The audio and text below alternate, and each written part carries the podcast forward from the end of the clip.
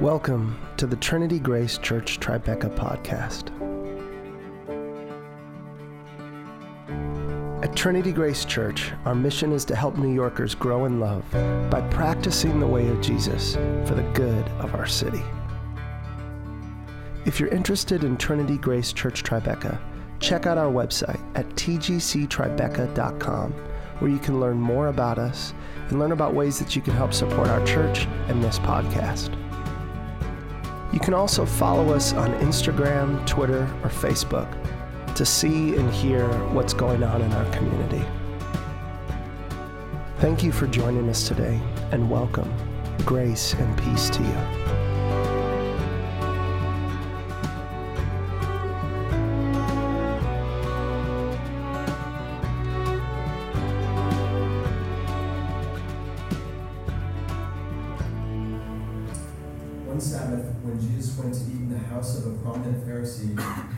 He was being carefully watched.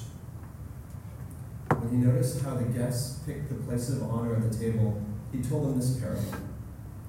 When somebody invites you to a wedding feast, do not take the place of honor, for a person more distinguished than you may be invited. If so, the host who invited you, um, who invited you both will come to you and say, "Give this person your seat." Then, humiliated, you will have to take the least important seat.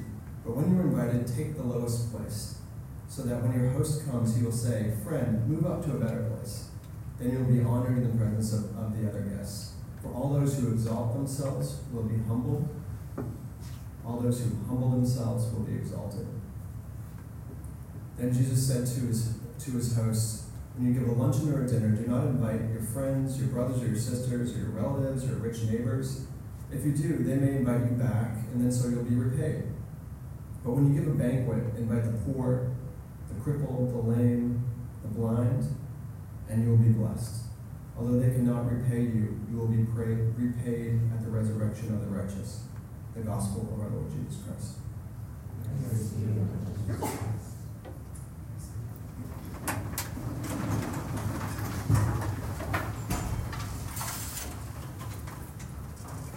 We stand for the gospel readings because uh, in, in the gospel stories we think something profound and special is happening, that we sort of want to bring our bodies into alignment with the gravity of uh, the intent which we bring to the text. And part of that intent includes a practice which we do each week, which is uh, a moment of silence where we bring our own attentiveness and presence to the moment.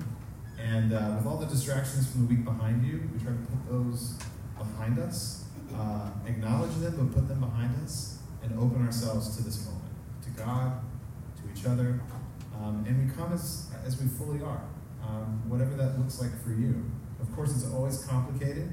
Some of you come in with lots of doubt, some of you come in with a, an open heart, lots of faith, and uh, you're probably all somewhere in between. And we just bring our full selves. Everyone here is welcome and loved, and let's just be together reflecting this story together. Um, so just a moment of quiet to open your heart as best as you know.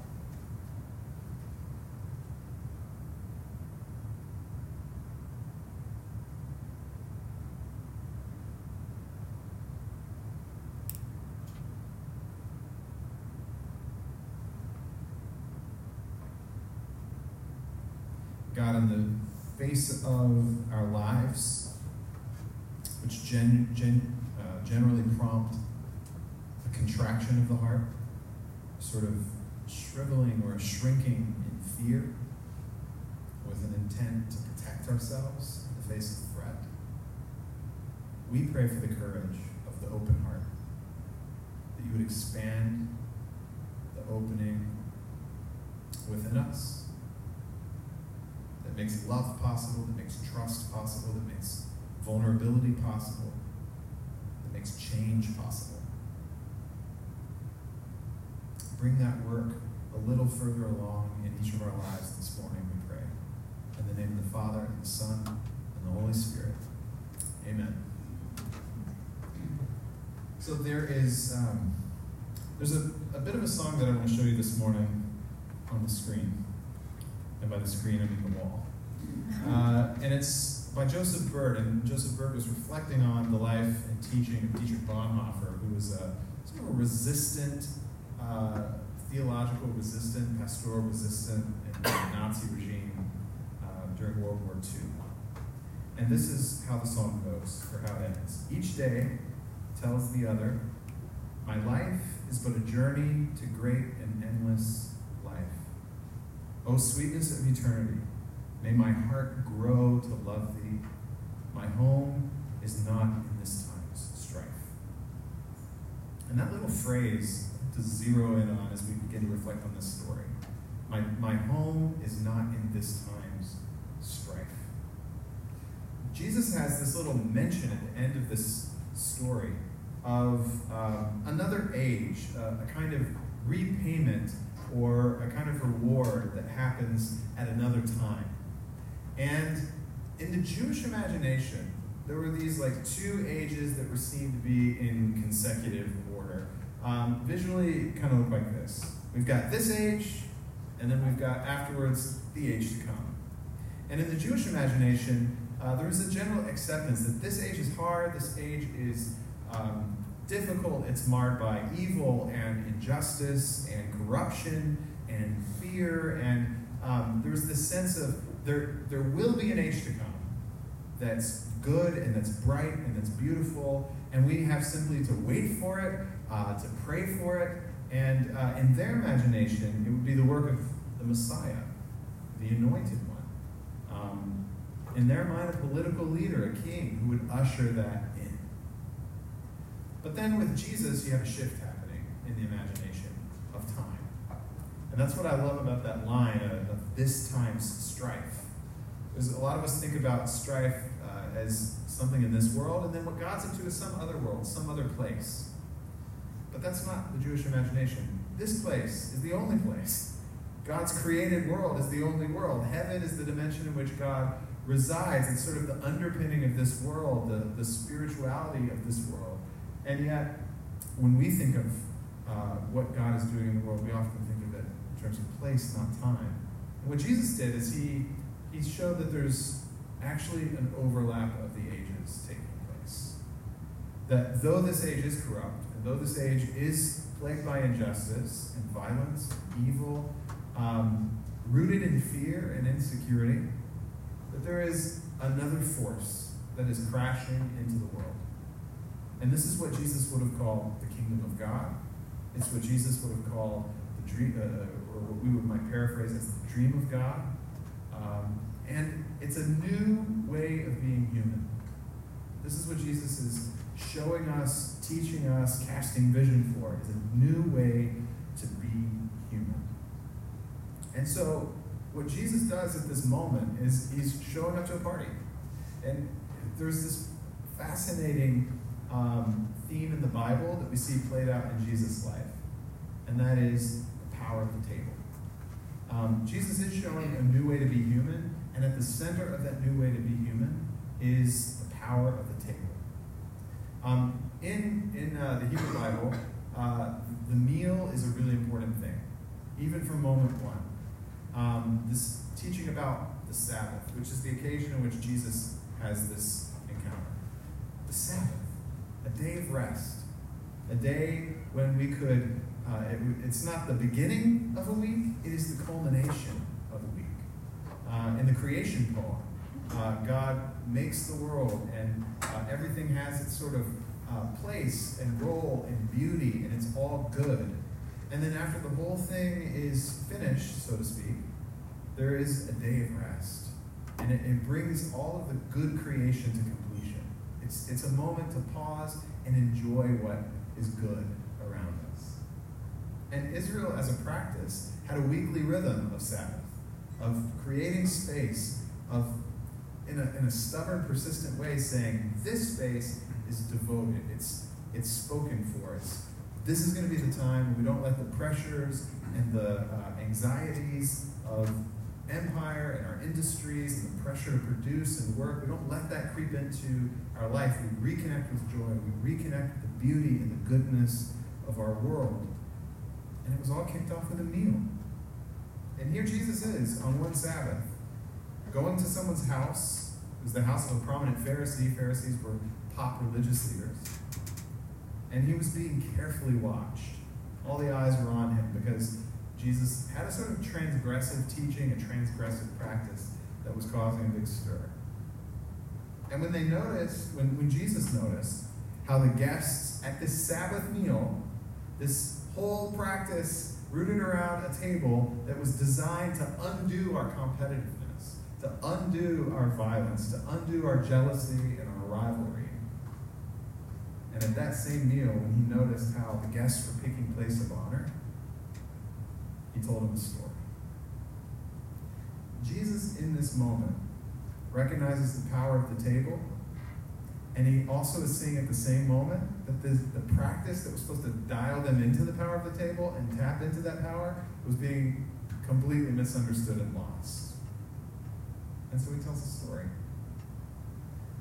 And it is powerful for me because Jesus does two things in this story. First of all, the text tells us, before he tells the story, he sees something. What does Jesus see? Jesus sees the Sabbath become competitive, which is egregious. Jesus sees jockeying. He sees rivalry. He sees this competitive fervor to one-up the neighbor. He sees an insecurity that's grasping for status, grasping for power.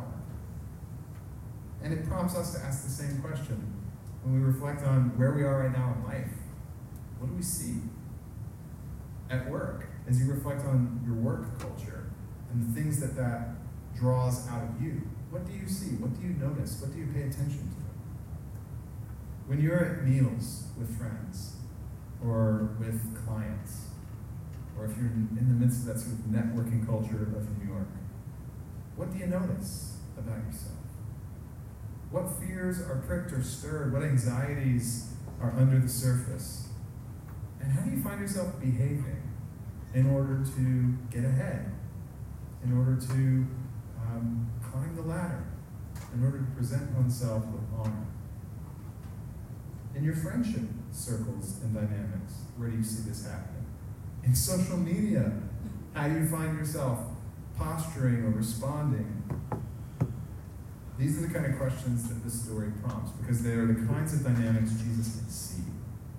And for many of us, we, we, we take that current, we take that way of being and seeing in the world for granted, and it's just something we participate in without much critical reflection. But the story of Jesus always prompts us to critical reflection. And so this morning, as a practice, I want you to consider the spaces in which you exist in New York, and what that draws out of you. What it fosters. Can you see that current? Can you see the current of envy? Can you see the current of jealousy and of rivalry? Can you see the insecure center that causes us to grab and jockey for that status? And can you see that impulse, which basically draws its whole imaginary world from a scarcity mindset? It sees that the world is basically not having enough, and so we really do need to fight for what could be ours. Otherwise, we won't have it. Jesus sees it, so he tells this story. And the story has a twofold invitation. Uh, on the one hand, he says, stop it. That's my paraphrase. And on the other hand, he says, he invites them to take up something positive, a practice that's good, that's beautiful, that, that is a resistance to that force in the world. So first, stop it, all right? He says, stop pushing up, stop making peace with the exclusions that we find uh, necessary. And specifically what he says to them is, when you're invited to a wedding feast, don't take the place of honor, for a person more distinguished than you might have been invited. And if so, the host, I'm sorry, the, the host who invited both of you will come and say, will you give this person your seat? So Jesus is looking out for you. This advice. Um, then, humiliated, you'll have to take the least important place. But when you're invited, take the lowest place, so that when your host comes, he'll say, friend, move up to the better place. And then you'll be honored in the presence of all the other guests. For all those who exalt themselves will be humbled, and those who humble themselves will be exalted. So what I want you to see here is to sort of put behind what seems to be like Emily Post rules of etiquette. dinner parties and see an important truth in what Jesus is asserting here. What causes strife in our relationships is the way in which we catch our desires from each other. We sort of pick them up by osmosis. And that brings us into rivalry. I want what you want. What you want seems very appealing. And now we find ourselves competing. We're constantly playing the game of being, uh, of one-upping each other. And following Christ means learning to unhook ourselves, to sort of detach ourselves from rivalry and from the desires that bring us into rivalry. And one of the most important desires involved in all the ways in which we seek honor in this life. He knows that like status and honor is one of our big preoccupations. And so a conscious unhooking, a conscious detachment is a, is a crucial step in becoming fully human. This new way of being human Jesus is introducing. And so Jesus comes to bring us instead of that scarcity, that empty center that is looking for the, the ladder climb. He comes to bring a recognition of an unconditional love. The sense that, that we are loved for who we are, as we are, and that's enough. That we are welcomed in all the status and the honor that we need, we have in the presence of our Creator. And we can recognize and reinforce in our neighbor. That's the power of the church community. The power of the church is that we take this vision that Jesus embodied and then ta- and taught, and we, we, we fill it out. And we express it and share it with each other. We remind each other that this is, you're not this insecure, hollow center that needs to stuff it with this, all the status and the power and uh, the honor that the city can offer you. But instead, you're a human being created by God, loved by God. And when we're treated that way, and we treat each other that way, we start to taste and sense God's posture toward us. And we start to see that another world is possible. Jesus says, you show up at a place like that, like immediately see what's happening and untether from it. Unhook yourself from that ladder and just start at the bottom. Be content with the bottom. And when you're content with the bottom, who knows? You might be lifted up and that's all fine and good, but it sort of relativizes that, that strong current of having to fight for your place, fight for your status, fight for your name, getting out there. There's an ease with which Jesus invites us to live our lives, the sort of ease with ourselves that's so hard to come by because we're so convinced at our core that there's not enough, that life is scared, that we're not enough, that we need to compensate for that. But Jesus doesn't just say unhook or detach. Jesus gives them a positive practice. And I find in my own life, detaching isn't always enough. Um, that's, you know, the season of Lent, when I like abstain from things or fast from things, I know in my own experience, if I don't replace that thing with something else, then I just become this miserable person. And all I do is think about the things I'm missing out on. And Jesus knows that to unhook yourself from the whole status grab game that is just the norm of our society, we have to replace it with something else that fuels our imagination, that infuses our heart with a sense of wonder and hope and beauty, and it feeds the soul, rather than leaving it malnourished in the face of a banquet that seems so delightful out there somewhere. And so this practice involves making a place. Jesus teaches explicitly here, when you give a luncheon or a dinner, don't invite your friends, your brothers, your sisters, your relatives, your rich neighbors. If you do, they may invite you back, and so you'll be repaid. Now, this is crucial, that phrase, you will be repaid. Jesus knows how the game works, that there is a, in networking culture, there's a sort of give and take. There's a reciprocity that we kind of count on, and it's almost this um, unspoken math equation of social equity. If I give in a little bit here, then they kind of owe me a little bit, and I can call on that favor when the time comes.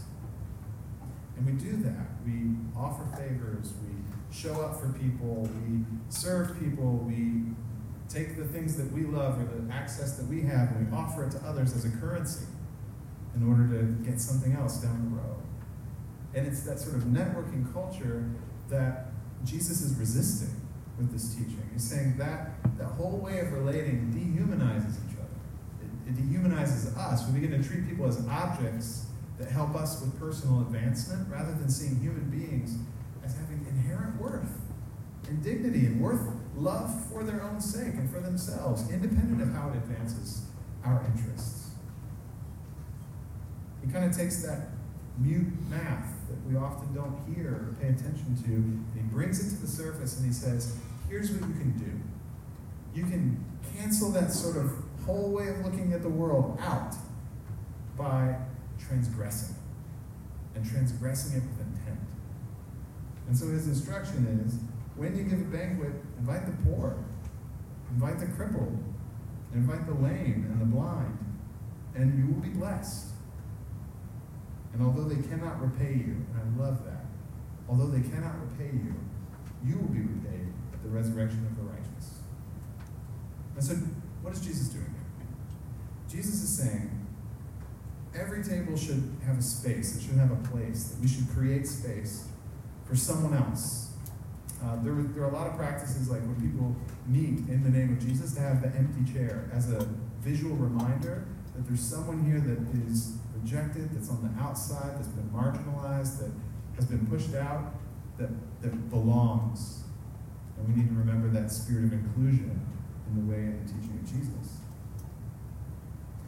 It's a way of saying, how can we make space in our lives? How can we make space at our tables for people who transgress even our own instincts?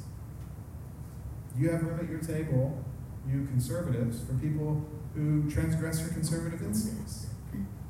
You progressives, do you have room at your table for your conservative neighbor who transgresses your progressive instincts?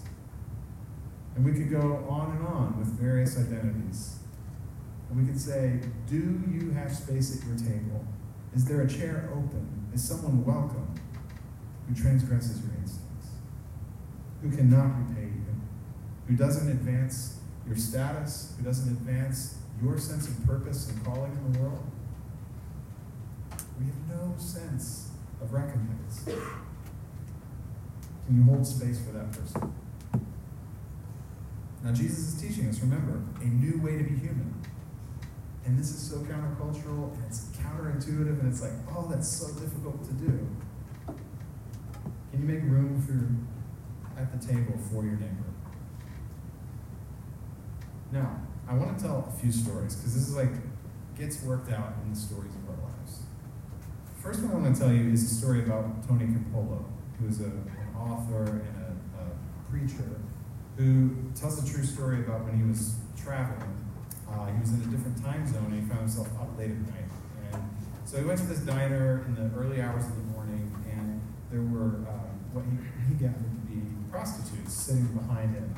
And they were he was overhearing their conversation, and one of them was saying, "It's my birthday," um, and the other one was sort of like poking fun at her and saying, like, "Well, what do you want me to do? Like, get you a cake?"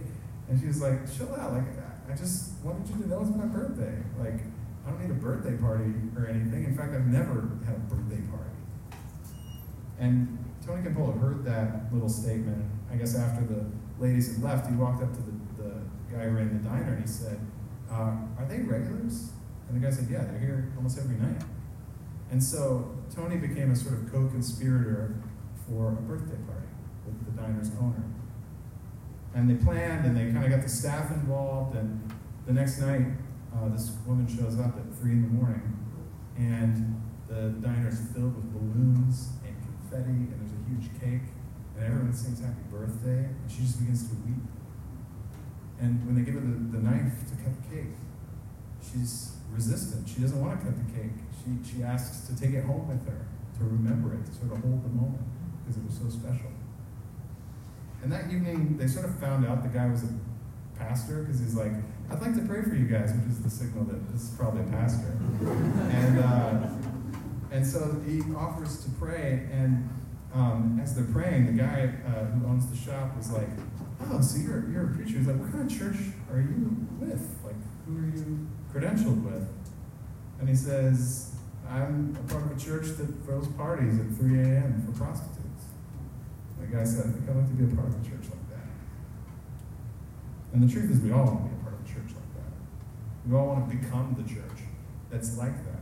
But we get preoccupied with the game, with the status grab, with all the demands on our time that seem so necessary and so inevitable, and they just have our imagination in a trap, and we can't see outside of it. These little bursts of surprise and joy and wonder and love and inclusion that's possible when we take Jesus' teaching and love seriously, when we not just take it seriously, but when we experience it ourselves and the joy of it. There's a, a moment I was so inspired by this church when we decided we wanted to come alongside Murray Bertram High School, which is downtown. It's the lowest performing high school in Manhattan. And there were several in our congregation who had a heart for that, who were passionate about that. And so I called up the principal, we got a meeting, and I started hearing the story of that school and how it used to be one of the beacons in Manhattan for um, for education. It was one of the big sort of uh, uh, complex schools that had the big sports programs, and it had uh, an emphasis for women in business in the seventies, which was uh, a big deal in, in Manhattan. And there were lots of beautiful like life, and then all of a sudden, there was this gradual decay. And year by year, uh, the demographics started to shift, policies shift that affected that. Uh, teachers became more and more disenchanted, less rewarded. The student body started to whittle down to the point today when it was the lowest performing high school in Manhattan. With riots, it was known for its riots in the hallways. And here it is in our backyard in Tribeca. One of the parishioners in our church said, Uh, you know what we should do? They worked in education and had a sense of like how things work. And they said, this is a really under-rewarded culture, like for the faculty, for the staff, for the people who are fighting upstream to, to hold space for these students, to care for them, to teach them, to show them that they're valued. No one rewards them. We have award shows for all the things our culture celebrates. We spend millions of dollars celebrating industries and industry leaders and performers that we value. There's no award show for teachers on television that we all celebrate and have red carpets for. And what if we could step in and infuse a little bit of appreciation and recognition, a way to say, we see what you're doing. And so we threw a big party. And in fact, Rosario was there playing a little guitar, remember, at Sarah Beth's. We rented out the party space at Sarah Beth's. We invited the whole faculty out for a really nice dinner. And one by one, we just said, we see you, we know this is hard, and we just want you to know there's like people who live in this neighborhood who appreciate what you do, and we just want to say thank you. This is the least we can do. And person after person came up to us with tears in their eyes, just saying, thank you so much. And thank you. I, I feel energized. I feel enthused by this. And that's the power of these kind of moments, of creating space at our tables, of using the power of the table to remind people that they're loved, that they matter, and that they're included. Early in, in my sort of like ministry uh, career, uh, I was a young adult minister, and there was a, a young guy who showed up who was in bad shape, um, had several addictions, um, one day showed up, uh, had, had been beaten up, and was just in really rough shape. And we had gotten to know him over the course of a couple months, and it was uh, right on. It was right after Good Friday, so this is Holy Saturday. And we heard the news that this person had been kicked out um, of of like their friend's circle. That was that was basically all they had to hold on to at the time. They had left their home, and uh, and they just had nobody, and they were feeling suicidal. And so my wife and I were just like, just come share Easter Easter lunch with us. And uh, we invited him over, and uh, he shared with like a giant black eye that our two toddlers were like, what's wrong with your face? We're like, that's not a nice thing to say. Um, but we had this beautiful, beautiful lunch. Um, and it extended on into the evening with like rich conversation and celebration. And we had a really profound connection at this simple meal. And it, I, you know, went on with life and never thought really much of it after that. Um, he moved away, and you know we went our separate ways. And then a few years after moving here, I went to a, a retreat in Connecticut, and uh, the facilitator of the retreat was um, amazing, and uh, kept telling these stories uh, of uh, her son.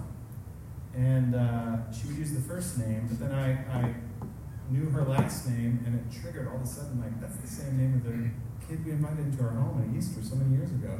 And so during a break, I, I pulled her aside and I said, hey, is your son blank? And her face just went almost white. And she said, yes, why? And I start, told her the story of our encounter many years prior uh, with him, and she started weeping. And she said, you have no idea how much we prayed for him, and, and we're just lost on how to handle what was going on. And it was like he was beyond our reach, no matter what we did.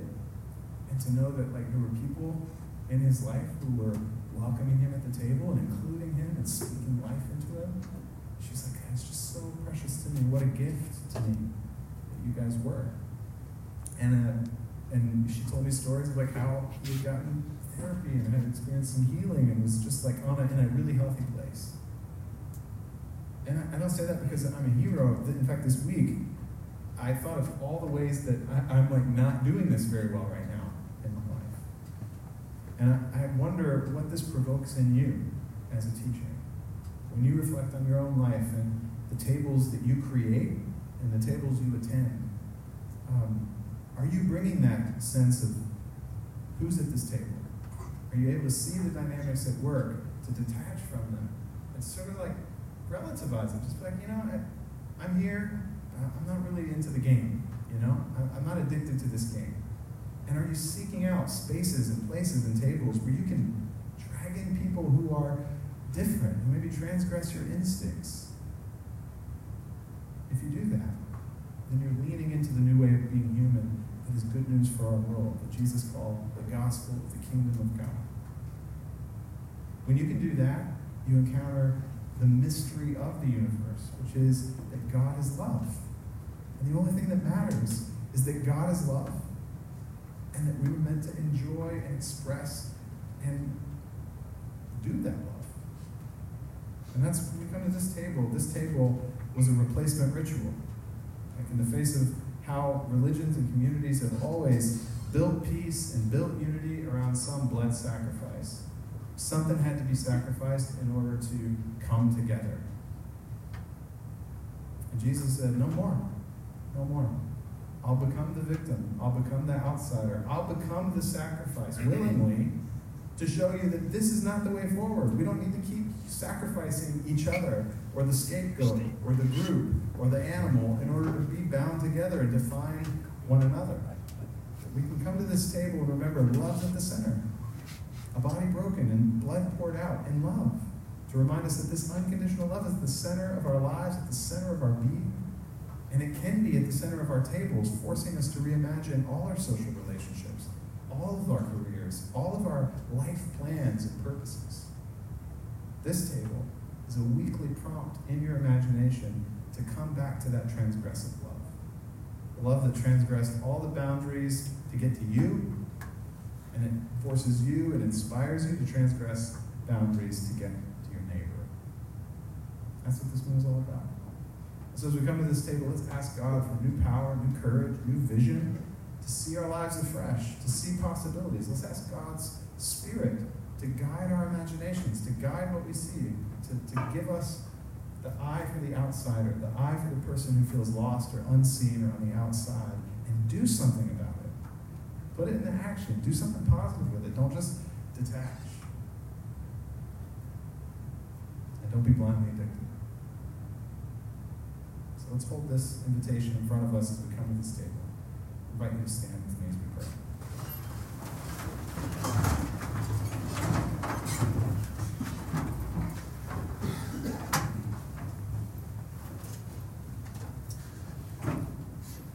God, we simply ask for help. Um,